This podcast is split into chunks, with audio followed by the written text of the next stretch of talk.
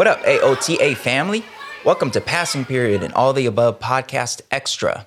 My name is Manuel Rustin, your favorite teacher's favorite teacher, and y'all know that we drop these passing periods in between our full episodes. Our full episodes are video shows, and we have guests and, and news and education and shout outs and all kinds of dope stuff. And we drop those on our YouTube channel as well as your favorite podcast streaming platform every other week. But in between that, we drop these passing periods, which are audio only, and they give us a little bit of time to check in with each other and check in with uh, any any news or headlines that didn't make it into our most recent full episode. So, Jeff, man, it's it's February. It is Black History Month, and this year's Black History Month comes after one of the one of the really great moments in in American history and American society, which was the the summer of of reckoning over racial justice and so many folks committing themselves to anti-racism, so many folks committing themselves to fighting for racial justice. And Jeff, I know that after all of that that we saw over the summer, the marches, the protests, there was the NASCAR car that had Black Lives Matter on it. Like after all of that, I am sure we are currently in what has to be like the dopest Black History Month in history. Like, I'm sure we have no nonsense this time around. I'm sure all the lesson plans and all the activities are are very, very, very inspiring and great and transformative, Jeff. So, man, aren't you just excited? You know, we're in the midst of, I'm sure, just a fantastic Black History Month, Jeff. Yes, man. Well, you're 100% correct. Um, next topic. Hashtag post nice. post racial. We did it. we did it. Yes, we we've we've uh, we've reached the mountaintop. Apparently, um, no. I mean, it is important to acknowledge that uh, the you know we experienced uh, over uh, let's say a six month window or so um, in, in 2020 the largest sustained set of uh, of racial justice protests in the history of this country, with a beautiful multiracial coalition of people demanding uh, not only an end to our, our violent, oppressive, racialized system of policing, but also, um, you know, lots of other elements of change in society that um, that would help bring about uh, racial justice and repair the harm that has been done. And and one major result of that, you would think, is that literally nobody in this country could possibly not be like minimally literate in the idea that like we probably have some things we could do better. Like even even if you're just like really racist, you you know, you couldn't have looked at George Floyd's video and been like, "That's cool, like everything's fine, right?" Um, you know, he he must have provoked them, right? You would think that that's where we are, Manuel, and that by extension, educators, people who are who, whose very profession it is, to be well educated themselves and to confer upon the students that they that they teach uh, and that they serve um, uh, you know the skills knowledge dispositions uh, ideas um, that you know that they have learned and that they can pass on to the next generation. And with all of that manuel on the very first day of black history month that that'd be february 1st uh, we had this just this, you know, let's say, I mean, wild and stupid and ridiculous, but also maybe entirely predictable story coming to us out of the great state of Wisconsin. Uh, and a, uh, a suburban community uh, not too far outside of um, of the city of Madison. Uh, shout out to Madison. Um, but uh, the Sun Prairie uh, Area School District had an assignment given uh, to students. Uh, this was a presumably like a world history, uh, ancient civilizations type of assignment um, at Patrick Marsh Middle School, where students were. were asked to talk about how they would punish a slave who had disrespected his master by telling him quote you are not my master! Exclamation point. Uh, so uh, you know before everybody yeah. just totally loses it it is an important caveat to note that this assignment is is talking about slavery in the ancient context related to hammurabi's code not in the um, north american slave society context however that don't make it any better in so many ways. It, it doesn't. Jeff. Yeah. So Manuel, please, please, like, speak on this before I elevate my blood pressure. I mean, I'm looking at the assignment, I'm looking at the prompt, and it says, A slave stands before you. This slave has disrespected his master by telling him, quote, You are not my master. How will you punish this slave? And then there's a little box for the students to write their decision for how they will punish this slave. And what kind of nonsense? I mean, I'm part of me is like, um, excellent question. Yes, like this had this had to drop on the first day of Black History Month. Yeah. Like it just had to be on the first day of Black History Month. Um, and yeah, the fact that this is in reference to Hammurabi's code, you know, that helps a little bit because at first, when I first saw this, you know, come across, I was thinking like, I mean, just the worst. Like how I just, I just couldn't even put words to what I was thinking, you know, when I first saw this. And then I saw the Hammurabi's code part and I was like, oh, okay, I guess the teacher was trying, you know, just a really low level attempt at having students like think about the code and how to apply it in various circumstances. But this is like super low level, like how will you punish a slave? And Hammurabi's code says that that's worthy of execution, but it's just like um is there no other way to have students explore Hammurabi's code than to have them try to think about being in the position of a master and having to punish a person who's enslaved? Like it just doesn't. It's just on the academic level. It just seems really, really basic and really, really sorry. Even for sixth graders, and I don't mean like even for sixth graders, like you know they're um, less capable of more complex tasks. I mean like you know somebody might be thinking, well, it's elementary, so it's you know gonna be nice and simple. That no, this is just super whack in that way. But then obviously I'm just thinking like just the optics of it are so terrible, so terrible. I wasn't surprised when I heard that the teacher pulled it from Teachers Pay Teacher or Teachers Pay Teachers, whatever that website is where you could pay for like lesson plans because they have a whole history of having really garbage stuff up there and people purchasing the garbage stuff because they don't have whatever, they don't have curriculum that they feel could be useful in that moment. And who knows, maybe this is I don't, I don't I don't want to make excuses for this teacher. This is just a whole bunch of nonsense. The person should have known better. I don't care what a student is studying. I don't think it is helpful to have the student envision themselves in the position of somebody who is a so-called master and has a human enslaved. Like I don't want students visualizing that for any reason. There's other ways to examine Hammurabi's code. So this was just a whole bunch of nonsense and the fact that it had to drop on the first day of Black History, wow. Yeah.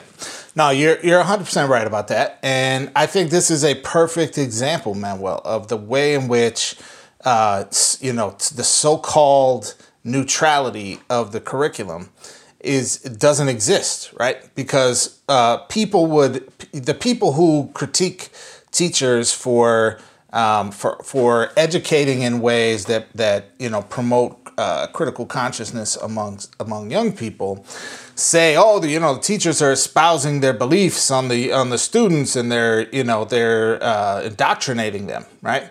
Um, but the reality is there there there is indoctrination happening all the time uh, in education. And for Yes. example, this prompt, ridiculous as it is, is indoctrinating students with the the idea that there is a sort of morally neutral position to take on the issue of slavery, whether that slavery happened, you know.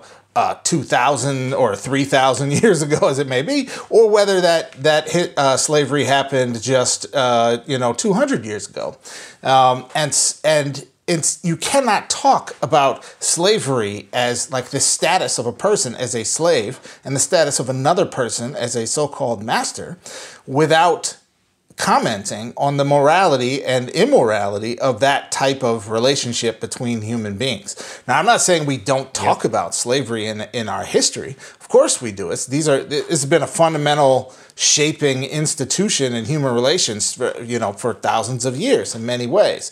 Um, that said, we live in 2021 the morality question on slavery it has been abundantly clear for a couple centuries now and you can't talk about slavery without framing it with the like this is a deeply immoral horrible violent exploitative you know system full of like rape and human trafficking so, and this question does none of that, right? It sets students up to to be like, oh, you know, slaves and masters, ha ha ha, funny. I guess they get killed, right? Like this, this is this is the the low level subtle stuff that results in the the society wide perpetuation of violent white supremacy. And uh, and so you know the fact that it happened on the first day of Black History Month makes it like the optics are so especially bad, right? And I have no idea who this these teachers are and what the history of this particular district is, right? And like you know maybe Yeah. they didn't mean it that way. Let's give them the benefit of the doubt, okay? Whether which we probably shouldn't, but let's just say it still doesn't make it okay, man. You can't be teaching kids that somehow like slavery's not that bad. Uh, so and the, and then happening in Black History, like it's just it's egregious, and this is how we get. This is why we have the state of affairs we have in white America today, man. It's questions like this. Yeah. Twelve years of ridiculousness like this. Yeah, absolutely. And I'm in this case, I'm glad the superintendent. It looks like the superintendent came out right away and said that this is terrible. I think the superintendent is quoted as calling it a grave error in judgment. School board members also came out to um, basically apologize to the community and to recommit themselves to making sure that all teachers have have support. And, and one board member said something about um, that said that the district would schedule listening sessions and work with their community to work towards community healing. So it sounds like the district, at least, was quite aware of how ridiculous this is. And to me, as a classroom teacher, I'm just part of me thinks like, well, stuff like this would probably be less likely to happen if teachers didn't feel like they had to like scramble for resources or scramble for curriculum. And part of that comes with being more supportive of teachers in terms of time for prep time for feedback time for coaching time for checking in with each other um, better conversations so that teachers aren't going to some wild website which is what teachers pay teachers seems to be from my from my vantage and just like collecting whatever they could find that will get them through a day so yeah but jeff i mean thankfully although that was the first day of black history month thankfully the rest of the month's been cool right everything else has Yeah, been I know. I'm pretty chill as far as uh, race and racism goes Yes, i I'm so grateful for that, man. Well, it's it's been such a calm, peaceful first week of, of Black History Month. Uh, sadly, we cannot report that. Um, you know, although there's lots of really cool stuff happening in uh, schools across the country in celebration of Black History Month, there are some students, particularly in uh, Utah, who aren't going to get to experience that, Manuel. And uh, we have this wonderful little uh, doozy of a story coming um, out of the town of North Ogden, Utah. This is uh, like kind of a, a northern suburban community outside of Salt Lake City, uh, where a charter school um, is allowing parents to opt students out of its Black History Month curriculum. yo Uh, which of course has drawn uh, some national scrutiny, outrage, and attention. Um, and this is uh, Maria Montessori Academy, um, and they they are saying that they have uh, reluctantly. Uh, that's quote, sent out a letter explaining families are allowed to, quote, exercise their civil right not to participate in Black History Month at the school. out of pocket Okay. is so now, out of pocket They're saying only a few families have done this. Uh, the school has only three uh, black students, 322 students total, so it's about 1% black, uh, 70% white, so, you know, certainly a, a majority white context. Um, you know, I mean, Is it a civil right to opt out of Black History activities at a school? I- I'm just curious because I I'm, I'm just questioning: Do teachers or do parents have broad authority to simply opt their kids out of whatever aspects of curriculum, whatever aspects of school they don't like? Like, would it be a civil right to opt my kid out of I don't know some part of geometry class because I don't particularly believe You don't you don't like Pythagoras, Manuel? You're not feeling them right triangles and hypotenuses. Nah, man. we do left triangles here. exactly. Uh, you know, that's it's an interesting question. I, I think my uh, general assumption is that, like, technically, yes, right? Parents could Okay. opt out because you could just like you could just homeschool your child, right? If, if you really wanted to, uh, so Right. so you don't have to experience the state curriculum. And definitely, I you know, I'm I'm sure I have not researched this question, but I'm like pretty sure that the laws in states differ on this in some ways. But I know, having been a you know a principal and a teacher in New York, that um, families can, for example, try to opt their child out of sex education right? Um, or Right. you know there were certain um, like if you're reading a text in a class that the family you know finds objectionable if there's um, you know sex depicted in the text or um, I mean, that all sounds you know familiar, but in this case, I mean, it sounds like this school.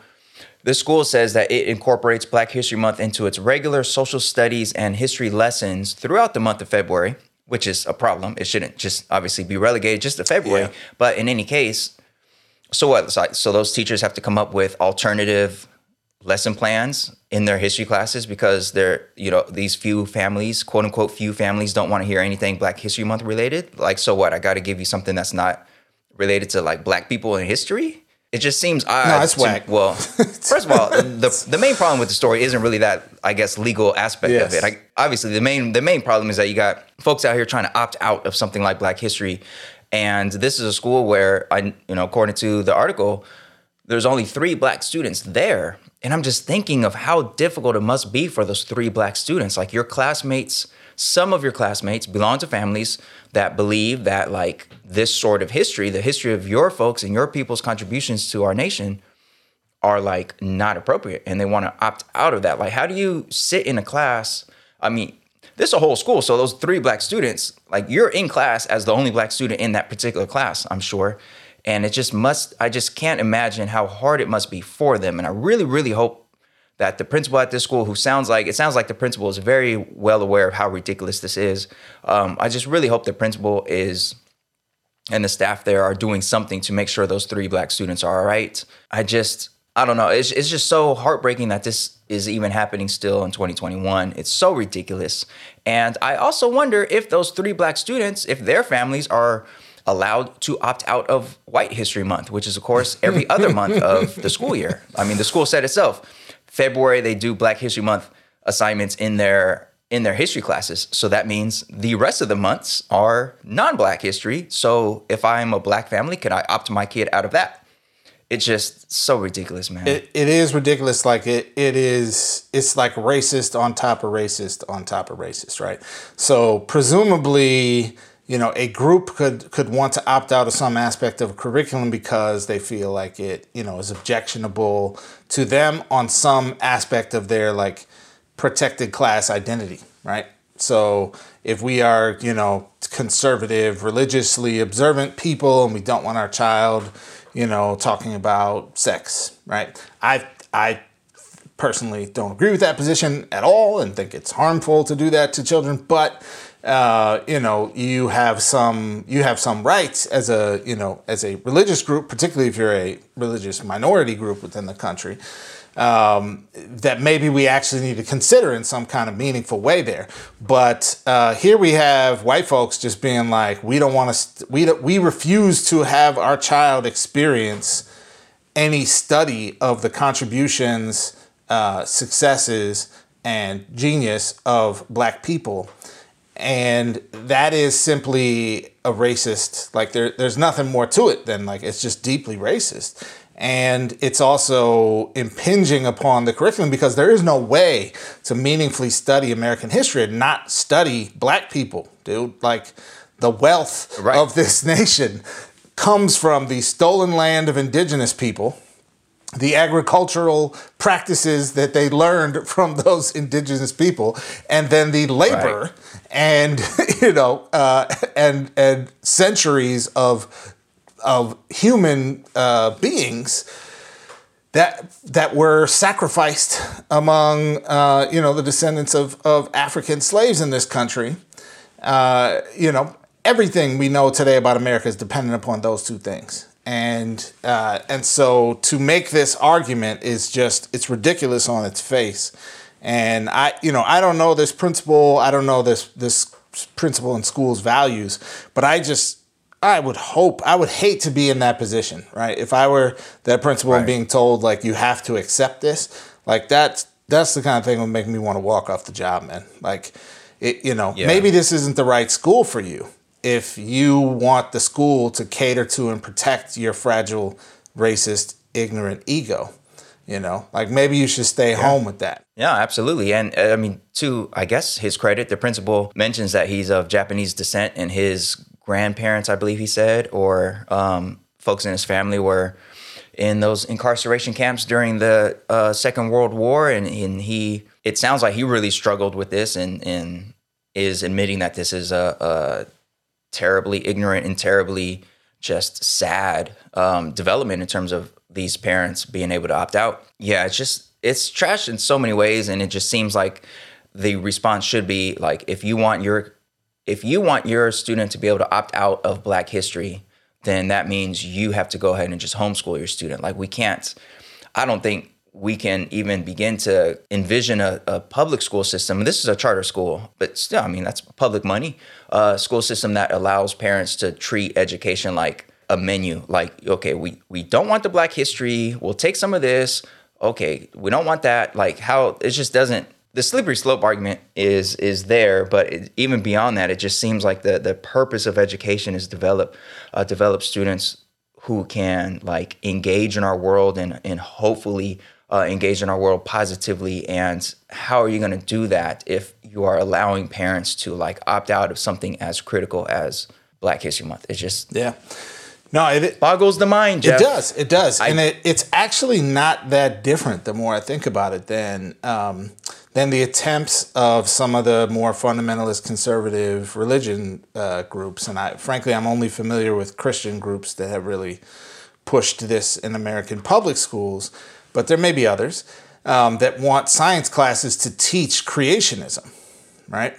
Yeah. Um, and this is sort of like the the inverse of that, right? It would be like those groups asking for asking the school to to like not teach evolution, right? or to opt out of evolution. And it does make me think like if what we're doing in school is teaching you a curriculum, and at the end, if what you need to do is demonstrate some acquisition, some knowledge, facility, mastery of that curriculum. Can we legitimately say at the end of this US history curriculum, if you haven't studied anything about Black history, that you know American history? And I, th- I think right. the answer is no. The same way we couldn't say that you know about biology if you don't actually know about the, you know, the, the, the fundamentals of evolution right? And, and yeah. so you're entitled to hold your own beliefs in this country. What you do outside of school is, you know, certainly your, you know, your private business, as long as you're not interfering with others. But, um, yeah. but to try to impinge upon the school or to, you know, to suggest that um, you should be able to earn the same, you know, diploma, credits, whatever, as other people when you opt out of fundamental parts of the curriculum to me feels like mm, it's it's a bit dubious. Yeah, and we have only gotten to the end of the first week of Black History Month, so certainly there's more nonsense headed our way. Um, so there go my hopes of this Black History Month being one that reflects the um, energy and the spirit of the summer uh, reckoning. But in any case, I think about these three black students at this school, and I wonder what their thoughts are on school reopening and distance learning because we're going to do a quick check in right now with the latest in the reopening debate because it's a debate that seems to be heating up and it's heating up in California for sure. And for all those who are saying, like, kids need to be back in school, they're suffering so much not being in school, this is just a reminder that, like, that doesn't equally apply to all students. I would guess that these three black students probably would be okay with staying at home and doing distance learning and not having to be in the classroom and in the hallways with students who want to opt out of something like Black history. So, this is just an example, I think, of how the school system and how students interact with the school system varies wildly and oftentimes varies by race for sure. So Jeff, actually, actually, before we get to the reopening debate, is it possible maybe for an upcoming episode, maybe maybe later on this month, we have somebody on to maybe talk about sort of the the relationship between the school system and black families?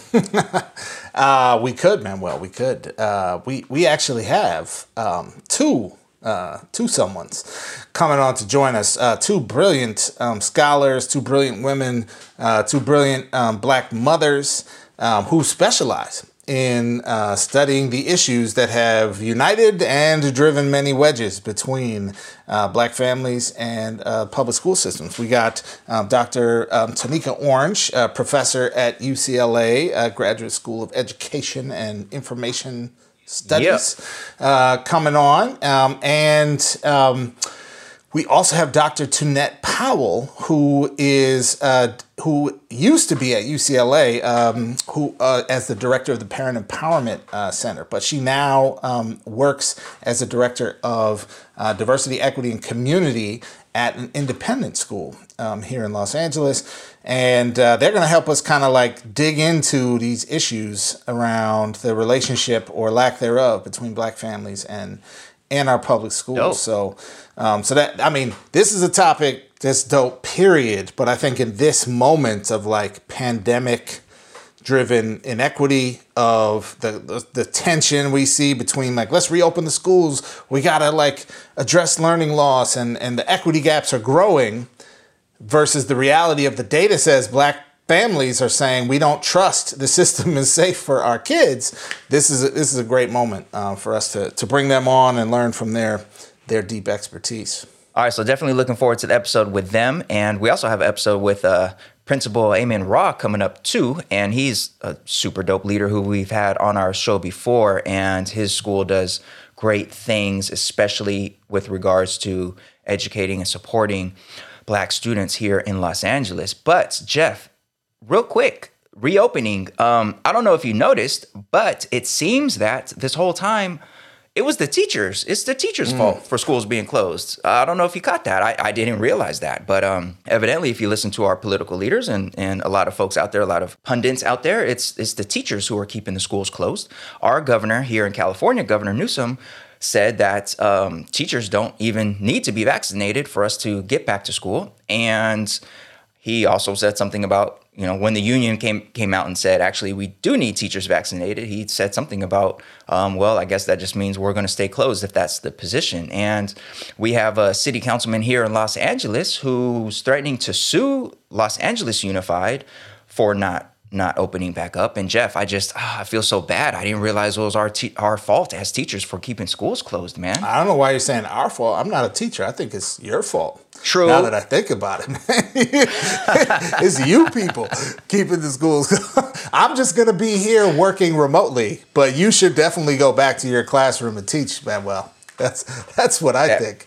Uh, yeah, it's this. I mean, these are I I don't even know what to say about this like moment in history right now, man. It is, it is a crazy time where where we are I feel like just have lost all sense of reality about about this issue. And here in the great city of Los Angeles, it's gotten even even crazier. The plot has thickened because a city council member um, Joe Buscaino um, announced uh, very recently, just this past week on uh, February 4th, that he's going to be asking the city to go to court and file a lawsuit against the Los Angeles Unified School District to reopen for in person instruction. Okay, so he's going to be introducing this resolution next week uh, for consideration by the council that would give, um, that would direct the city attorney to file this lawsuit modeled on one that happened up in San Francisco, which was kind of trying to do the same thing. So, um, so the city is suing the school district to open, even though Los Angeles is literally the epicenter of the pandemic in the United States, which is the epicenter of the pandemic in the world period end of sentence okay so the beautiful yeah. thing was that the district clapped back and i have to say as somebody who works with los angeles unified i have never been happier with a statement that the leadership so has marvelous. made ever under any circumstances i was like word i i I appreciate it. Okay, so um, you know, among many important clapbacks, um, they they note that it will take the whole of government cooperating, prioritizing schools to get children back in classrooms. Rather than filing a headline-grabbing lawsuit, the city of Los Angeles should stop scapegoating schools and work together with schools, the county, and the state to communicate clear and consistent standards for safe school environment bring down community infection rates, provide vaccines to school staff, and get schools open.